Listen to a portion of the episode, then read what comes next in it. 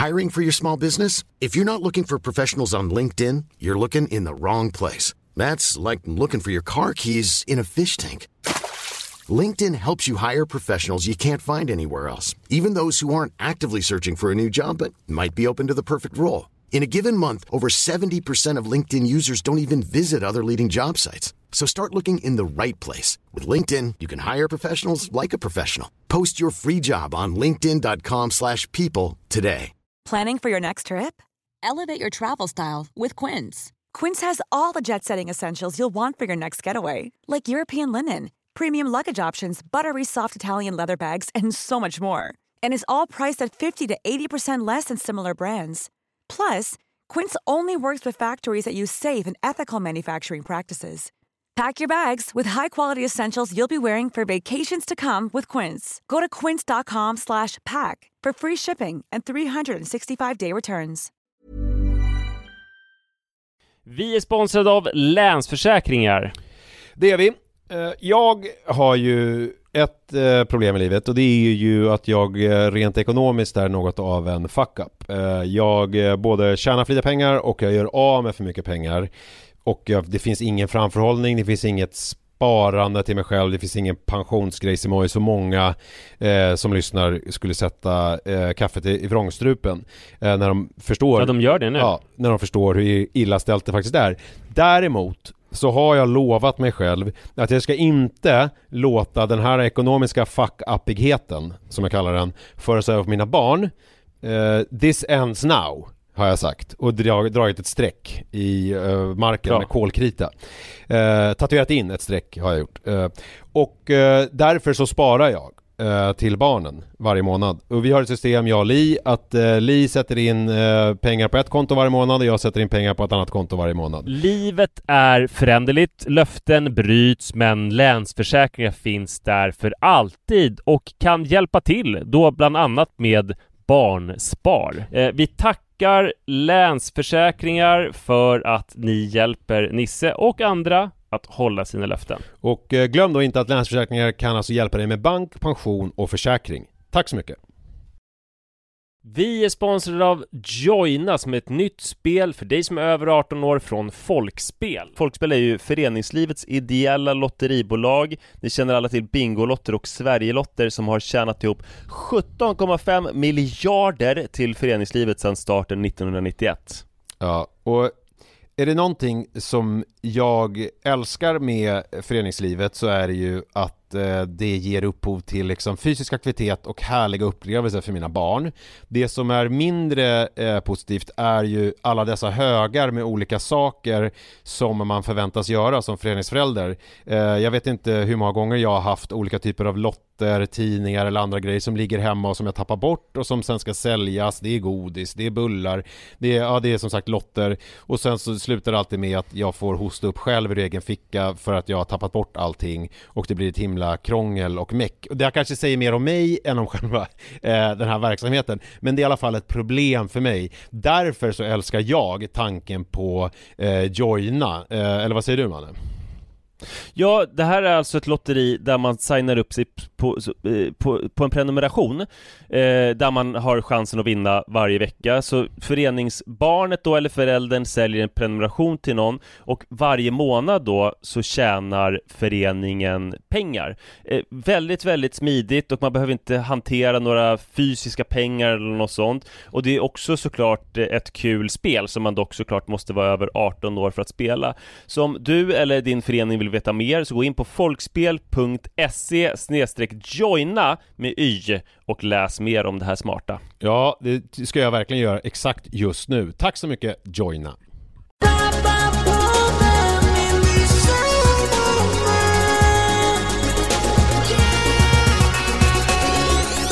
Hallå hallå och varmt välkomna ska ni vara till Pappapodden avsnitt nummer 186 i nådens år. Är det 2016 fortfarande? Det är det va? Det är ett tag till. stämmer. Mm. Ja. Eh, vi sitter i våra bilar här. Jag, jag tycker det är dags för studio snart. Det känns som att det, det börjar lukta studioinspelning. Alltså jag tycker det är dags att se snart. Det här är ju väldigt speciellt. Vi fick ju reda på förra veckan, för en vecka sedan spelade vi in senast och Mm. då var du sjuk. Ja. Och sen, fast det kändes lite som att du var på bättringsvägen Men sen har du ju varit i total radioskugga Man är ju van vid att dels så brukar vi höras ofta på sms och telefon och sådär. Och mail. Eh, och sen så brukar man ju alltid kunna följa dig i sociala medier. Både Ja. på Instagram och blogg. Ja, det. Men nu har det liksom inte funnits någonting av det. Så att kanske för första gången i vår under hela vår relation så har jag liksom inte kunnat Jag har inte kunnat följa dig Nej. Eh, någonstans. Jag hade ju kunnat ringa för och fråga hur det är. Jo men nej fast jag, ljug, jag ljuger för vi har ju smsat. Så jag har ju vetat att du lever liksom. Men man har inte man, Det är kanske värre för våra lyssnare som känner sig väldigt nära dig och som är vana vid att se hur du går för dig. Och nu har du bara försvunnit. Ja. Men alltså, nej, men jag är lite under isen. Jag är fortfarande, jag har ju, men jag ska berätta om de här grejerna som jag har. Jag kan väl göra det nu. Gärna. Jag alltså jag har ju fått några konstiga jävla utslag i ljumskarna och mellan skinkorna. Som är, ja, nej, riktigt vidriga alltså. Jag ska inte gå in på några detaljer. Jag ska bespara både mig själv och er det. Men det är liksom äckliga grejer och jag är under någon slags utredning och det ska, jag ska till hudläkare och grejer. Och jag käkar olika penicilliner och grejer och magen är helt utslagen så jag liksom ligger och är eh, kistan, eh, ja, risig i kistan med eh, plus, eh, om du förstår vad jag menar. Ja. Så, så jag känner mig liksom under isen på alla sätt och vis. Så att det, det finns liksom inte så jävla mycket, det finns inte så mycket att, att, att säga just nu. Jag bara lever i någon typ av undantagstillstånd. Li har jämfört det med att, att hon tycker att det är det här är hennes jämförelse så att alla ni kvinnor som har varit gravida och sådär ska inte tro att det är jag som har kommit på det här. Men hon har tyckt att jag känns så här nyförlöst.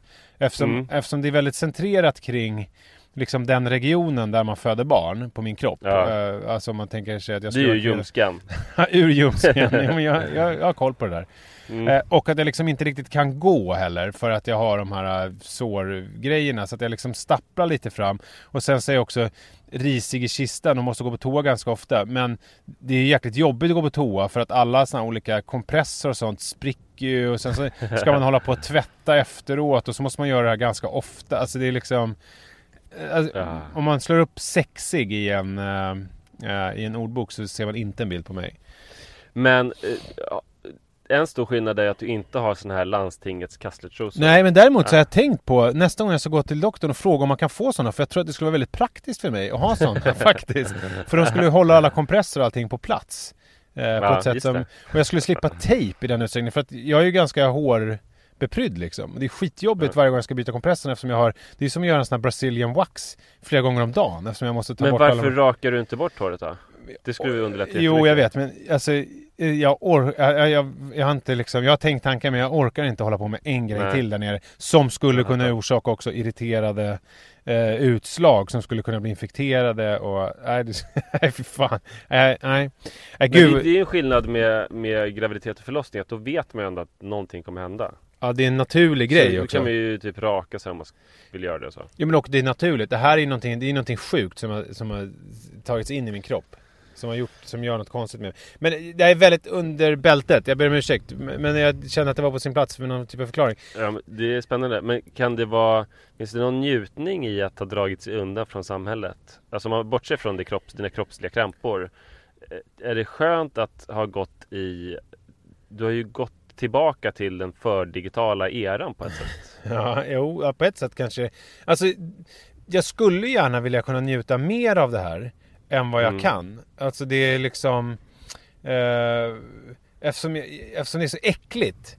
Hade, alltså, har man en... För just nu känner jag mig ändå ganska pigg och klar i skallen. Jag känner mig som i slutet på en sjukdom. Alltså du vet när man är så här, fortfarande lite småkrasslig men ändå är hyfsat pigg liksom. Så att man kan njuta av och kanske se en film på dagen eller någonting. Men eftersom jag fortfarande går runt i någon ovisshet kring vad det här är och att det fortfarande är ganska äckliga sår, utslags, grejsimojs-grejer så kan jag inte riktigt göra det. Och det, och det är inte heller riktigt njuta av min eh, ofrivilliga eremittillvaro. Men en sak som är hyfsat njutbar i alla fall. Det är någonting Ja. som vi har berört lite, jag berörde det tidigare veckan. Det är ju sådana här, um, alltså att man får så mycket uppmärksamhet av eh, läkarvården. Eh, Mm. Och jag förstår verkligen folk som har sådana här Münchhausen syndrom. Alltså det här att man eh, låtsas att man är sjuk. Eh, så att man ska få uppmärksamhet på eh, vårdinrättningar och hos läkarskrået och så här. Och sen så läggs man in och sen så eh, tas man om hand och alla tycker synd om en, eller tycker synd om en på ett professionellt sätt. För det är det som är så mm. härligt med läkare tycker jag. Det är inte så mycket smet. Alltså det är liksom inte så kletigt. Utan det är, det är liksom professionellt men man blir omhändertagen på ett professionellt sätt. Eh, och sen så om man då har Munchausen syndrom så blir man omhändertagen på det här professionella sättet tills de upptäcker att eh, ingenting är fel på vederbörande och eh, man blir utskriven och då går man till någon annan eh, vårdinrättning och upprepar samma eh, scenario där och så, tills man det, blir... Det är kanske så här man får Münchhausen när du bara Fan vad otroligt fint att alla bryr sig om mig och att det är synd om mig och att jag slipper jobba och ta hand om barn och så här. Men vad synd att eh, jag upplever kroppsliga krämpor. Ja just det. Och sen så kör du igen fast utan krämporna då. Att jag liksom, men det som är positivt för mig då är ju att jag har de här fysiska Alltså det hade varit jobbigt om det bara var någonting på insidan Att jag bara kände mm. mig dålig. Här har jag ju liksom feta stora sår. Alltså det är liksom ja. inget snack om att det är, det, det, det är väldigt visuellt liksom. Eh, så, så, att det, det, blir svårt att fejka. Eh, komma in med någon sån här teatersmink. Eller att man har karvat lite, gjort liksom egna. Att man fortsätter och, och liksom i en liten, med en smutsig kniv i dem så att man håller någon slags infektion vid liv och bara aldrig låter dem läka riktigt. Dock ska man ju säga att, att det läkarvården är ju vana vid sår.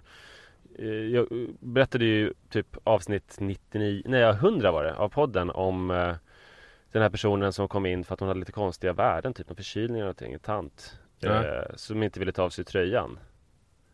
Eh, och hennes konstiga blodvärden sa så här, men jag har ett sår på ryggen, det kanske kan vara det. Ja. Eh, och till slut fick läkaren titta och läkaren sa sen, nej men, eh, nej men det kan inte, ett sår kan inte påverka så där mycket. Ja. Eh, det måste vara att han... Så tog hon av och så var det ett tio år gammalt sår som hade blivit större och större så att det täckte hela ryggtavlan och så att det var i princip in till, till benen. Det var som en anatomisk plansch där bak med ett stort intorkat sår. Alltså, så det finns, det finns, det kan ju, det är bra att du berättar om det för folk alltså. Men det som är positivt är att det händer ganska sent i livet. För jag tänker att om man är, eh, om man har, säg att man är ett barn som har en sjukdom som man eh, klarar sig ifrån tidigt i livet och får uppmärksamhet och kanske liksom ligger inne i något år. Jag vet inte vad det skulle kunna vara, leukemi eller något sånt där. Att man, mm. är, att man är van vid den här uppmärksamheten som barn. Alltså lite som att vara en barnstjärna. Att det finns risk att man liksom utvecklar någon sån Michael Jackson-tendenser. Men jag känner ändå, i och med att det här har kommit så sent i livet, så tror jag att när jag väl blir frisk så kommer jag kunna gå vidare och bli eh, den vanliga nissen. Risken är ju att jag börjar lida av det här uh, Münchhausen by proxy. Alltså mm. att jag att jag liksom lägger ut sjukdomen och att jag de facto gör exempelvis Joel eller Manne sjuk. För att jag ska liksom ta dem till sjukvården och få uppmärksamhet eh, via dem så att säga. Eh, det är ju en, det är en risk som jag eh, jobbar lite med och som jag tänker att alltså, Det skulle vara så mycket lättare för mig att köra Münchhausen by proxy Alltså för du, du kanske skulle behöva ge några tunga så här mediciner eller någonting eller droger men för mig skulle det bara vara att åka in med mina barn och de skulle bara oj vad allergiska och astmatiska och vilka stora halsmallar de har. Ja just det. Jag skulle inte behöva vidta några åtgärder.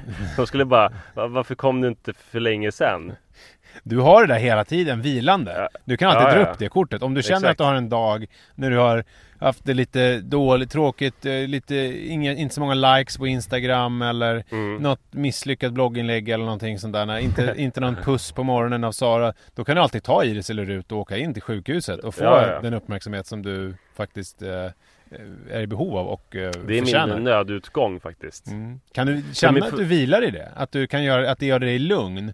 Alltså, förstår du vad jag menar? Ja, det lugnade mig nu för att jag berättade om min otroliga halsfail. Ja, just det. Att uh, ha så ont i halsen i två veckor så att man vaknar på natten av det. Sen träffa en läkare, min svåger som inte ens ser att man har ont i halsen. Nej. Det hände. Sen så eh, tidigare i veckan så blev jag äntligen bra i halsen efter två veckor. Det var en otrolig befrielse. Så jag gick och körde frivändningar eh, och lastade på mycket på stången. 100 kilo blev det. Och så lyfte jag så klantigt så att stången bara for rakt på struphuvudet.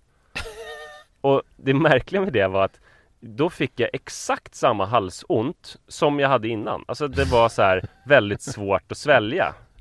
Eh, eftersom jag hade haft någon slags bacill eller virusont i halsen innan så var det som att nu, nu var jag sjuk igen.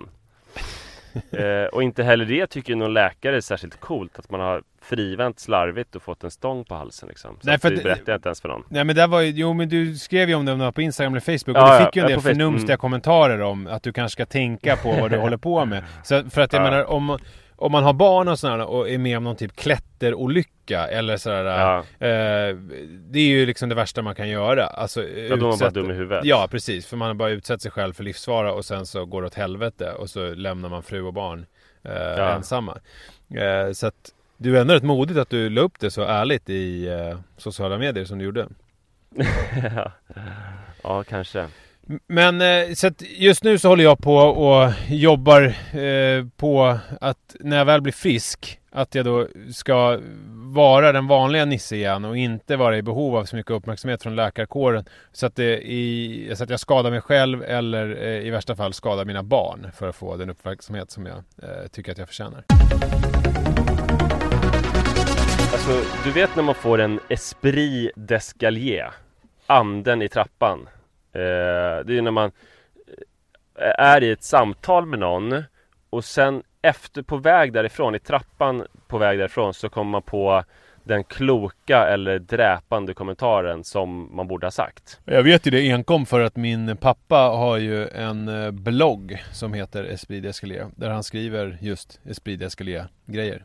Typ. Ja fast, fast den heter på svenska tankar i trappen Ja men Eller? det står inom någon jävla parentes Esprit d'Escalier. Ja, okej, mm, just det Eh, Just apropå Esprit d'Escalier så ska jag säga det att eh, han påpekade för, efter förra veckans avsnitt när vi skojade lite om att du skulle kräva att få en second opinion, alltså som patient. Att eh, han menar att det har man visst rätt till. Så att du hade du kunnat Okej. göra där på sjukhuset, eller på, hos din svåger. Så du hade kunnat till, tillkalla din syster och- och kräva en second opinion på ditt hals. Alltså, eh, jag vet inte hur stora rättigheter man har när man är gäst i sin svågers och systers hus. Jag det, tror att det är lite annorlunda regler än på sjukhus tror jag. Men jag tror att han är ju där i sin roll av läkare, så då tror jag att du skulle ju med en fas kunna kräva din rätt till en second opinion. Men du vet ju vad min syster sa innan, när jag berättade att jag hade ont i halsen. Så hon bara, det är aids. Ja, just det. Och så sa hon inget mer. Alltså då var i och för sig, eh, din svåger var second opinion. ja, precis. Men sån här eh, Esprit d'Escalier, det är ju, det är otroligt eh, frustrerande eh, och det brukar ju, tidsspannet brukar ju vara begränsat. Man kommer på det nästan direkt efteråt. Nu fick en Esprit d'Escalier som är eh, eh, på 17 år. 17 år efter fick jag en Esprit d'Escalier. Ja. Eh, det är nämligen så här att när jag gick i åttan Eller vänta, det är ännu längre, 14, nej det är 19 år När jag var, gick i åttan och var 14 år, då piercade jag mig Mm. Eh, i, alltså, å, Mellan hakan och eh, underläppen Just det, det, jag vet precis vilket område. Alltså gjorde du en sån genom eh, alltså underläppen helt enkelt? Ja, exakt Var det en ring Under eller hade du en pigg? Eh, nej, det var så här att jag, jag stod i, nere i vår källare utanför bastun I den där spegeln som var en skjutspegel med sån här gammal eh, Liksom 70-tals badrumsspegel med trä, omålad träram. Där stod jag med en nål eh, och ett öronsmycke som jag hade snott av någon av mina systrar. Eh, Och man behövde, nålen gick ju lätt att sätta in, man behövde vidga den väldigt mycket och trycka väldigt hårt för att få in smycket sen. Det smycket var lite problematiskt för det var anpassat efter öron Så att det stack ut väldigt långt på baksidan Vilket sen upptäckte jag gjorde att det skrapade upp mitt tandkött väldigt, väldigt mycket eh, Och jag kunde ju inte vidga det med någon exakthet Så det gjorde också att det rann ut vatten när jag drack eh, Genom hålet Och det var ju jobbigt Men eh, jag kom till skolan och var liksom väldigt glad över att jag hade gjort den här positiva utseendeförändringen Ja. och så hade vi en ung vikarie som ville prata med mig efter lektionen. Eh, och han var väldigt så här faderlig och bara Du verkar vara en så trevlig pojke men eh, du, du måste ta ut det där du har. Eh, för att eh, folk tror ju att du är farlig. Tanter kommer ju byta sida på gatan. Är du inte orolig för det? Att tanter ska bli rädda för dig? Eh, jag hade glömt det här helt och hållet. Jag har inte tänkt på det överhuvudtaget. Men när jag skulle sova här om natten så bubblade det upp eh, nu 19 år senare. Och jag kom på exakt vad jag borde ha sagt. Jag borde ha sagt så här. jag vänta, vänta, vänta, innan du säger det, ska, Ja, du inte säga, ja. ska du inte berätta vad du sa då? Minns du det? Ja, just det, precis. Nej men då sa jag bara Ja, nej det, nej det tror jag inte. Jag, jag tror inte att de blir rädda för mig. Okej. Jag vill ha den här. Mm. Och han fortsatte väl liksom i samma stil och tyckte att han hade övertagit i diskussionen. Men du tog inte ut den då? På plats så att säga? Nej, jag tog ut den faktiskt bara några dagar senare för att det var så jobbigt när det skrapade mot handköttet och rann ut vatten. Men det hade inte med honom att göra. Nej. Och jag upplevde inget, inte att några tanter blev skrämda heller, för jag såg nog ganska gullig ut faktiskt. Ja. Eh, Men det borde svarat var så här. Jag trodde att skolan ville ta spjärn mot eh, utseendefixering och förytligande och välkomna alla oavsett utseende. Och så kommer du hit till vår skola och närmast recenserar mitt ansikte. Jag har problem med franska, inte med mitt utseende. Du tror kanske att du är en slags faderlig vägledare som ska visa mig den rätta vägen och beskydda tanter. I själva verket är det du som är rädd. Det är du som är den hypotetiska tanten. Alla tanter är nämligen inte gjutna i ett och samma stycke. Tantkollektivet kommer aldrig förlåta dig för att du uttrycker dig så generaliserande och åldersrasistiskt. Låt mig berätta någonting om tanter. Tanter har 15 tatueringar och piercing i bröstvårtorna. Tanter älskar dansband och räksmörgåsar. Tanter har gömt flyktingar från utvisning och tortyr. Tanter har ett nazistiskt förflutet. Tanter har kämpat för kvinnlig rösträtt. Tanter drömmer om att någon gång döda och stycka en människa i väldigt små delar. Tanter är lesbiska och har levt sina liv i garderoben men kommit ut på ålderns höst och börjat gå hand i hand med andra tanter. Tanter blir rörda och gråtmilda över att se ungdomars försök att uttrycka sin särart. Tanter är swingers. Tanter lämnade sina barn vind för våg för att berusningen alltid gav mer än familjesamvaron. Tanter har kämpat stenhårt för att få mat på bordet. Tanter har ett beatnik-förflutet. De liftade över hela den sydamerikanska kontinenten med reseskrivmaskin och psykedeliska droger. Tanter är konservativa. Tanter är rebelliska. Tanter har suttit på ungdomsanstalt efter att ha misshandlat katter. Tanter gillar finska pinnar. Och peyote. Tanter vill knulla systemet. Tanter vet inte vad tanter är. Så, så, Jättebra, jättebra. Det känns som att det fanns, det var, det var mest Birgitta Stenberg du beskrev. nej, nej, det var ju eh, dansband och räksmörgås. Ja, men det var, ju- inte, det var inte Birgitta Stenberg. Det var, det var Birgitta Mas- Stenberg och en generisk tant. Alltså, eh, ne- Nej, det var en nazist. Ja, i och för sig. Ehm, och eh, det var någon som, en seriemördar-wannabe. Ja, ja, men det tänker jag, det skulle kunna vara Birgitta Stenberg. Alltså, liksom tänka lite på det där med tjusningen och, och stycka någon. Men hur tror du att han skulle reagerat den här? Jag tror att han skulle blivit väldigt, väldigt förvånad. Eftersom det var så skrivet också. Alltså som att du skulle ha förberett dig liksom. Som att det är så här, att du nästan skulle ha ställt dig på kafeterian. Det skulle också ha krävt att de andra i klassen var kvar. Så att det sen skulle kunna stämmas upp i en sån här, du vet när en börjar klappa. Och sen Ja, så ja, ja. hakar de andra på och så blir det liksom vilt jubel och så bärs du ut på skolgården eh, av eh, folkmassan. Och, han eh, skulle börjat, han skulle först ha rodnat och sen börjat gråta lite och sprungit ut. Eh, sen skulle han ha lämnat in sin avskedsansökan och skrivit ett långt brev till mig om hur jag öppnat hans öga, ögon och hur han ser tanter på ett helt annat sätt och hur han aldrig mer kommer kommentera någons utseende. Men det måste också, du skulle, om det, det, det skulle ha byggts upp på ett annat sätt. För att nu var det ju, han var ju ganska ny i skolan. Man hade typ, Ja. man hade ju inte lärt känna honom i den här historien som du berättar nu. Utan det var ju bara att det kom, det kom någon helt plötsligt och, och sen så skulle du ha fått världens konstiga utbrott med ett tal. Han, han skulle ju ha blivit någon mer sån här Caligula-liknande, alltså hets lärare. Man måste ju liksom etablerat honom tidigt som liksom din stora nemesis i skolan och att det var att du var någon sån här John Ron person som liksom gick mot systemet och hade alla emot dig inklusive lärarkåren. Men sen så i slutscenen så fick du folk med dig.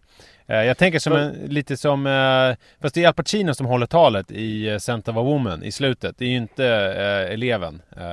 Fast det här är egentligen starkare, alltså en Caligula-person, dels förstår man ju liksom dynamiken om man har sett det förut. Det som är speciellt i den här berättelsen det är att det kommer in någon som överhuvudtaget inte känner mig eller har någon relation till mig men ändå vill komma med faderliga eh, råd om hur jag bör se ut i ansiktet. Ja men då är det så här, Det är då, ju värre, för det säger någonting om så här hur vuxenvärlden behandlar ungdomar och hur de ser på tanter typ. ja men du tänker, jag tänker mer som film eller som historia betraktad. Ja. Alltså, då skulle det här kanske varit den första scenen. Där man Precis, fick det- lära känna honom att han, att han var på dig med det här och sen så skulle det här ha eskalerat på något vis.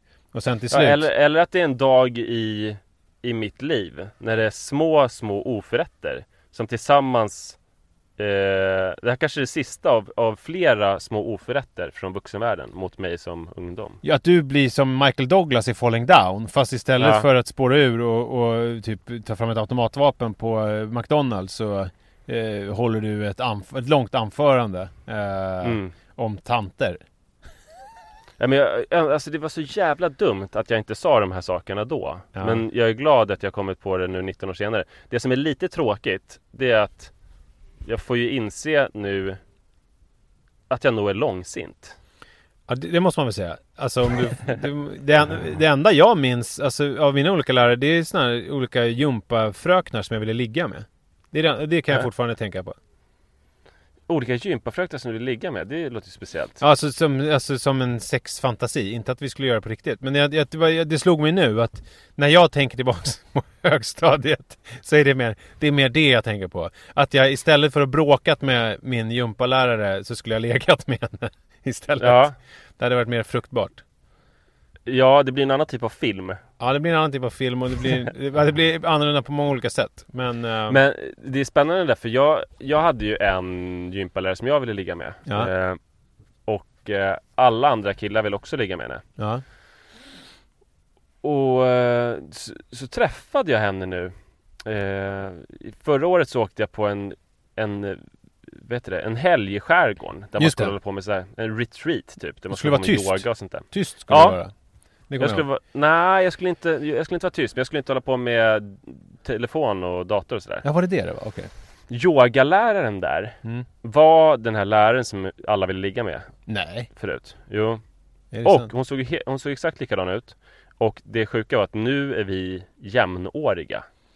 Ja, Det är liksom ingen åldersskillnad mellan oss. Vi har vuxit ihop. Och en annan sån att eh, jag eh, berättar ju ibland att jag jobbade på Hjorthagens skola. Ja, Eh, för jag brukar berätta om att jag dunkade på basketkorgarna och Ja, det. ungdomarna, eller barnen trodde att det var fullhöjdskorgar och blev impade. Då hade jag hand om folk som gick i femman. Mm. Och nu har jag fått kontakt med en av de här eleverna, den som jag var mest med Mhm. och som jag hade mest ansvar för och som jag var närmast. Mhm. Eh, vi har börjat hänga med varandra på Facebook han och jag. Har ni också vuxit ihop som du uttryckte det med din gamla Ja, gympalärare? för att- För han är ju, han är ju 25 år. ja, just det. Han är till exempel äldre än Dag och Saman. Ja, de är ju småbarn i, i sammanhanget. Ja, Apropå basketkorgen. Eh, Mm. Så har ju mannen nu, när han har börjat ettan så är han en annan del av skolgården där det finns en basketkorg. Och då beskrev han, eh, inte utan stolthet i rösten, att en av hans fritidspedagoger kunde dunka. Och då var jag Mm. tvungen, det var jag tvungen att slå ur honom den villfarelsen direkt. Och liksom berättade Ja. för honom att det där, de, där, de där korgarna har ingenting med, med eh, riktiga basketkorgar att göra. Jag vill bara att du fan vad det. taskigt mot fritidspedagogen. Ja men jag kände att jag, jag ska inte, jag, jag vet ju du, alltså det finns ju sidor i din personlighet som inte har mått så bra av den där baskethistorien. Så jag tänkte att jag ska Nej. försöka hjälpa honom redan nu. Alltså det värsta är att jag fortsätter ju för att vi har ju sådana korgar på Iris skolgård. Ja. Det, och det, där brukar vi gå och hänga. Och där gör, alltså det är som att när vi kommer dit så är det som en så här, nu ska pappa ha dunkshow. Och göra massa olika, så här, dra den bakom ryggen upp och be Iris göra en, eh, en passning så att jag kan så här hoppa och ta den och dunka. Så här. På en sån här airboard med den där lillgamla eh, killen Exakt. eh, vid din Ja, sida. och jag, jag har inte berättat om att det finns olika höjd, höjder. Så, där. Nej. Det tycker jag du gör rätt i. så du kommer inte få träffa Iris på länge? Förrän jag lär mig dunka på en fullhöjdskorg. Hey, I'm Ryan Reynolds. At Mint Mobile, we like to do the opposite of what Big Wireless does. They charge you a lot, we charge you a little.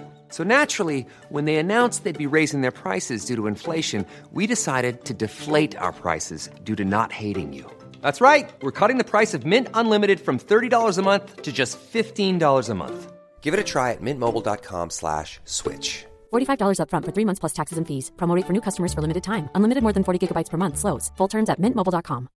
Hi, I'm Daniel, founder of Pretty Litter. Cats and cat owners deserve better than any old fashioned litter. That's why I teamed up with scientists and veterinarians to create Pretty Litter. Its innovative crystal formula has superior odor control and weighs up to 80% less than clay litter. Pretty Litter even monitors health by changing colors to help detect early signs of potential illness. It's the world's smartest kitty litter. Go to prettylitter.com and use code ACAST for 20% off your first order and a free cat toy. Terms and conditions apply. See site for details.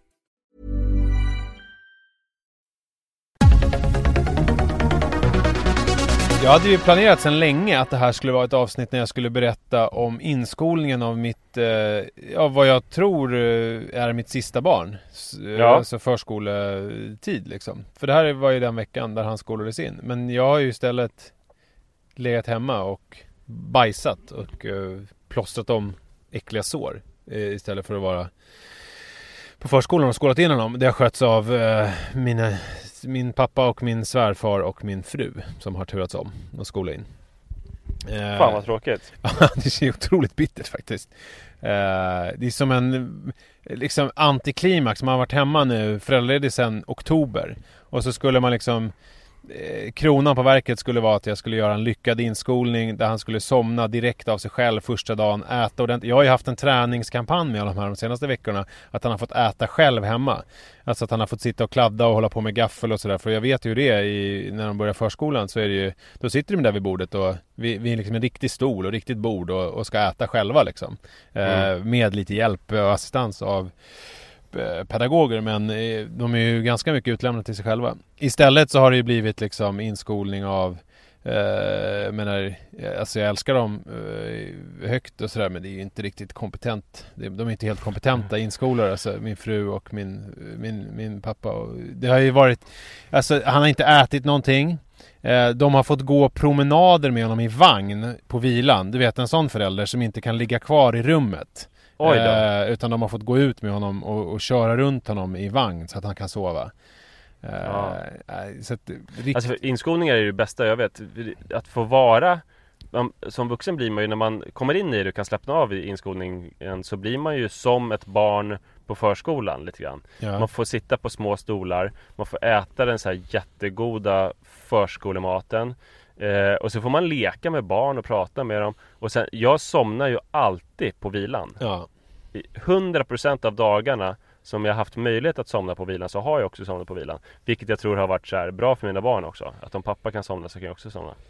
Ja, och allt det där, du har ju fyllts av liksom självförtroende och så här duktighetskänslor medan jag har ju då bara känt att dels har jag fått skämmas eh, för att mitt barn inte har somnat. För man vet ju hur förskolepersonalen är. Man vet ju, de, de går ju undan sen efteråt och så för de anteckningar om hur dåliga barnen är på att sova. Det har man ju Ja. koll på. Han kan ju inte hålla i gaffeln på korrekt vis. Vad är det för, vad är det för föräldrar det här egentligen? Vi får ringa SOS. Eh, står det liksom bara. I en liten anteckning i marginalen bara efter hans namn. Då står det SOS. Eh, Jag blir inte förvånad om du kommer ett samtal snart. Ja, nej, jag tror det. Jag hörde att eh, Joel hade eh, gaffen i vänsterhanden häromdagen. Stämmer detta, herr Edvall? Det måste ändå vara okej för att vara vänsterhänt 2016. Nej, jag vet, det är tveksam alltså. Jag är tveksam. Jag tror, att, jag tror att det är hårdare än vad du tror där ute. Ja. Ja, hur som helst. Det som jag har gjort, det är att jag har, förutom då skött om mina sår sånt, att jag har legat och lyssnat på en podcast som eh, jag har helt missat. Jag har och för sig missat alla podcasts, vem försöker lura. Men Snedtänkt heter den i alla fall. Med eh, en eh, Malmöbaserad journalist och, författare och programledare som heter Kalle Lind. som är jävligt kul alltså. Han, han är otroligt allmänbildad och så träffar han andra människor som är allmänbildade och så pratar de om någonting väldigt specifikt. Till exempel eh, eh, Till exempel Asta Gustafsson som jag lyssnade på häromdagen. Det ringer en klocka. Nej. Nej. Asta Gustafsson var eh, Alltså, vad var hon inte? Hon, hon var en eh, kvinna eh, som under 70-talet Hon gjorde mycket grejer. Alltså jag ska inte gå in på detaljer men hon var Hon skrev, hon var författare och skrev otroligt ekivoka eh, romaner eh, med liksom renodlade porrinslag som hon sen tog avstånd från och sa nej jag skriver ingen porr. Och hon, hon var också figurerade i sådana porrklubbs Hon var liksom en porrklubbsvärdinna. Något som hon sen också tog avstånd från. Så nej nej det har jag aldrig gjort och sådär. Hon var väldigt, väldigt dubbel natur sådär.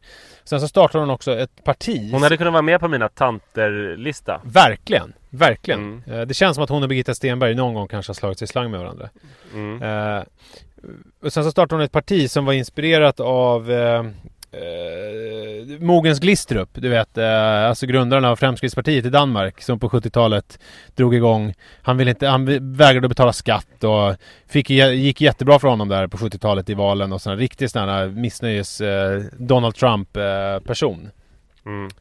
Så drog hon igång ett eget sånt parti som ju inte gick lika bra för de fick Du vet det finns sådana övriga partier Öv, Ja. eh, då, då, Det året när hon ställde upp då fick övriga 0,2 procent Så hennes parti var ju ett utav dem i alla fall hon, Mm. hon, hon gav ut så här eh, medlemstidningar till det här partiet som mest handlade om att eh, henne, alltså utdrag ur hennes böcker och så här exklusiv intervju med Asta Gustafsson. Och sen så var hon också konstnär. Så var det liksom eh, olika sådana här konst eh, eh, recensenter som, eh, det var en Leif eller vad han hette, som skrev väldigt eh, positivt om alla hennes tavlor. Det var, den här Leif är aldrig någon som har talas om varken innan eller efter. Eh, nej, men Vad vill de med sitt parti då?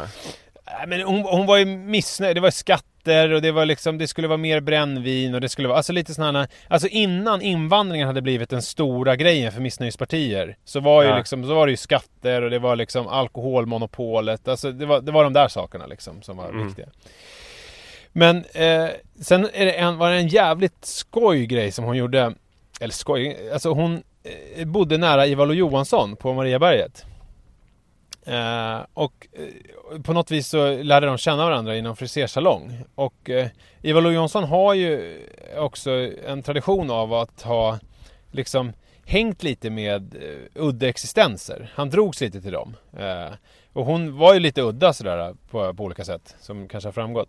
Så att de på något vis började umgås. Och eh, han har skrivit en novell om det här sen också, eh, i en av sina novellsamlingar, eh, där han har behandlat det här. För de umgås, han, han är där på några bjudningar, han hjälper henne att läsa hennes manus och kommer med lite olika sådana inpass. För att han tycker att hon har en jävla berättarglädje men hon har inget, ingen riktigt språk, om man ska sammanfatta det. Och sen så tycker han att de här konstiga porrinslagen är lite, han förstår inte riktigt var de kommer ifrån. Eh, de är liksom lite påklistrade. Mm. Eh, men hon tar sig mer och mer friheter. Hon tycker bland annat att han ska ikläda sig en kuskutstyrsel. Eh, och ha en, en kuskhatt och åka runt med häst och vagn och saluföra hennes böcker i Stockholm. Sen, Vilket är ganska intressant. Men sen tar det hela en, en ganska mycket mörkare vändning för att hon eh, eh, hon börjar prata om att han har skrivit ett brev till henne med, eh, alltså ett se- väldigt sexuellt brev. Eh, och hon visar upp det någon gång. Eh, och det är tydligt att det inte är hans handstil och, eh, och sådär. Och, och det slutar med att hon polisanmäler honom för olaga intrång och typ misshandel. För att han ska ha försökt bryta sig in hos henne och eh, ta tillbaks det här brevet. Eh, eh det här, och den här eh, utredningen läggs ner eh, efter ett tag och det blir liksom ingenting av med det. För att det finns ingen sanning i det. Och då vänder hon och så säger hon att, att nej, jag tror inte att det var Ivar Lo-Johansson. Jag tror att det var min ex-sambo som kom hem till mig och gjorde det. Ja, en väldigt märklig människa. Så att, eh, Jag tycker det är så jävla bra att du tar upp det här utan att vi hade pratat om det innan eller någonting så blir det tant-tema för första gången. Jag tycker avsnittet ska heta Tanter. Ja. Kan, kan man Eh, sexa för- till, vi kan sexa till det lite så att det blir något, för tanter låter jag, jag, vet inte, jag ser inte liksom man tänker Aftonbladets löpsedel att det är Tanter med 15 tatueringar och piercing i bröstvårtorna. Ja, okej. Ja, det låter bättre. Tanter, tanter gillar finska pinnar och peyote.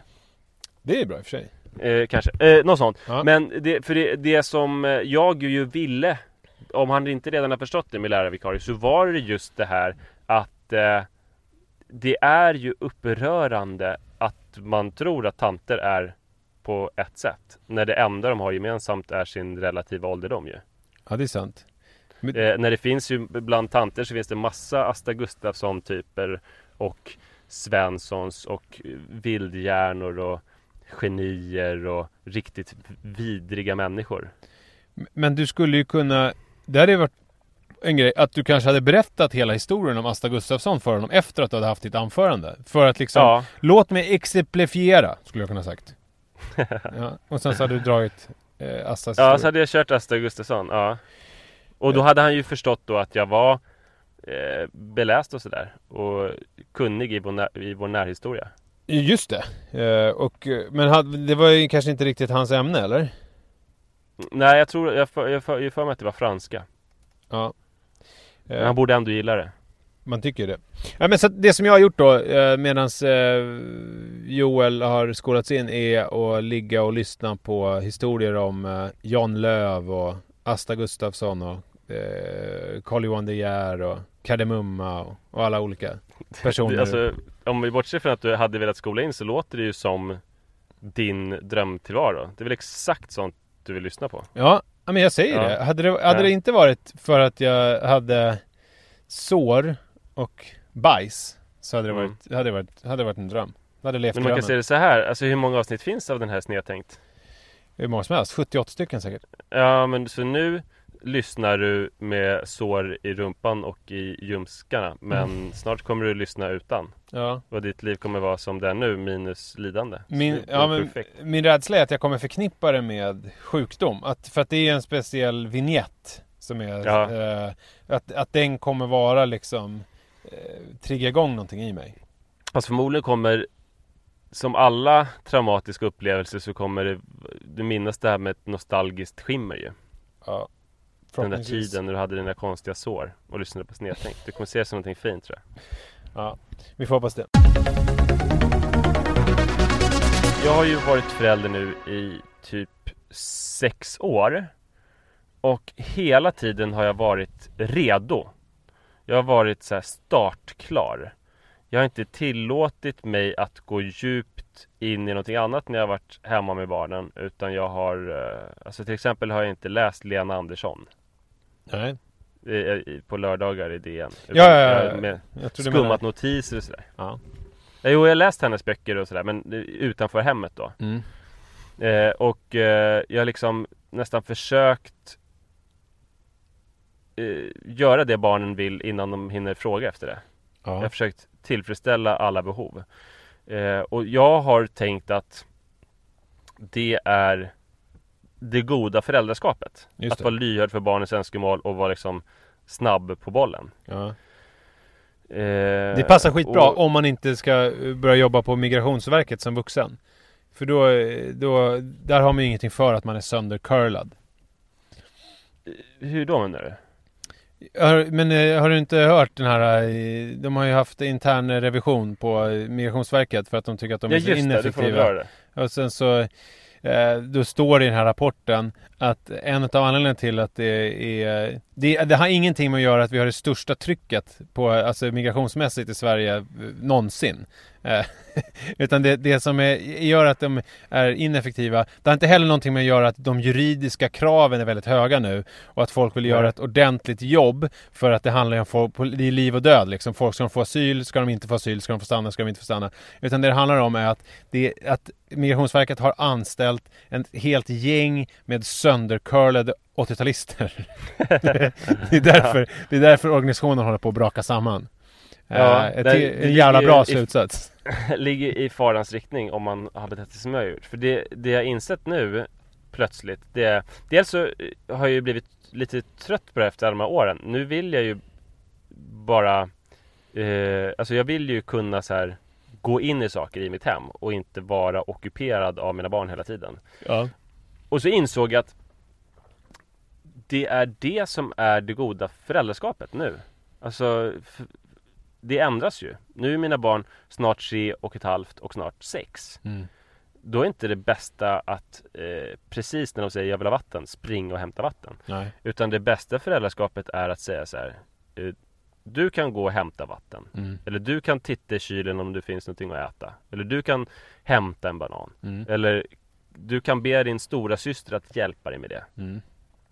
Eh, det, det är en otrolig omställning att kunna säga sådana saker och kunna ligga och läsa någonting. Och då inte känna sig som en dålig förälder som duckar sitt ansvar utan någon som stärker sina barn inför framtiden och gör dem till självständiga individer som kan jobba på Migrationsverket utan att få eh, stryk i en eh, rapport. Mm. Men, vad, vad härligt. Men säger du också Rör inte sågen? Alltså avslutar du varje mening med det? Alltså det, det är nästan det man kan För, för Alfons pappa blir ju nu min Min idealförälder Ja, just det. Det är ju så jag bör vara Jag bör ju vara så att antingen så håller jag på med min grej eller så är jag i barnens värld där jag leker med dem och hittar på lekar också så här. Ehm, Men det här att så här, vara redo att hela tiden hjälpa dem med saker Det, det är ju helt fel nu Det De slentrian... ska ju lösa grejer själva Just det. Det slentrianmässiga upppassandet. Ja, jag ser det som att det kommer ju bli en ny vår för mig eh, Att bara sitta i soffan och och läsa tidning och eh, titta på tv-nyheter ska jag börja. Det gör jag inte i vanliga fall men eftersom Alfons pappa gör det så ska jag börja med det. Mm. Det säg också ju- tv-nyheter. Alltså så att, det är, så, att man, så att man förstår att det inte är radionyheterna utan det är tv-nyheterna. Ja. Eh, Problemet är att, att mina barn har ju inte vana vid att ha den här typen av För att när vi åker bil till exempel Då vill jag ju lyssna på radionyheterna mm, eh, Och jag vill lyssna på så här, Studio 1 och sådär. Men mina barn vill alltid lyssna på Marcus och Martinus eh, Eller Big Time Rush Mm. Som också finns som tv-serie på Viaplay eller Netflix eh, Och om jag inte sätter på det de vill lyssna på Då försöker jag ta en mellanväg okej det, Ni slipper P1 men då vill jag lyssna på dancehall. Och Då Ja. blir de helt tokiga på mig. Eh, Så att eh, de det är, svår, det är en svår övergång det här eh, Att bli Alfons pappa.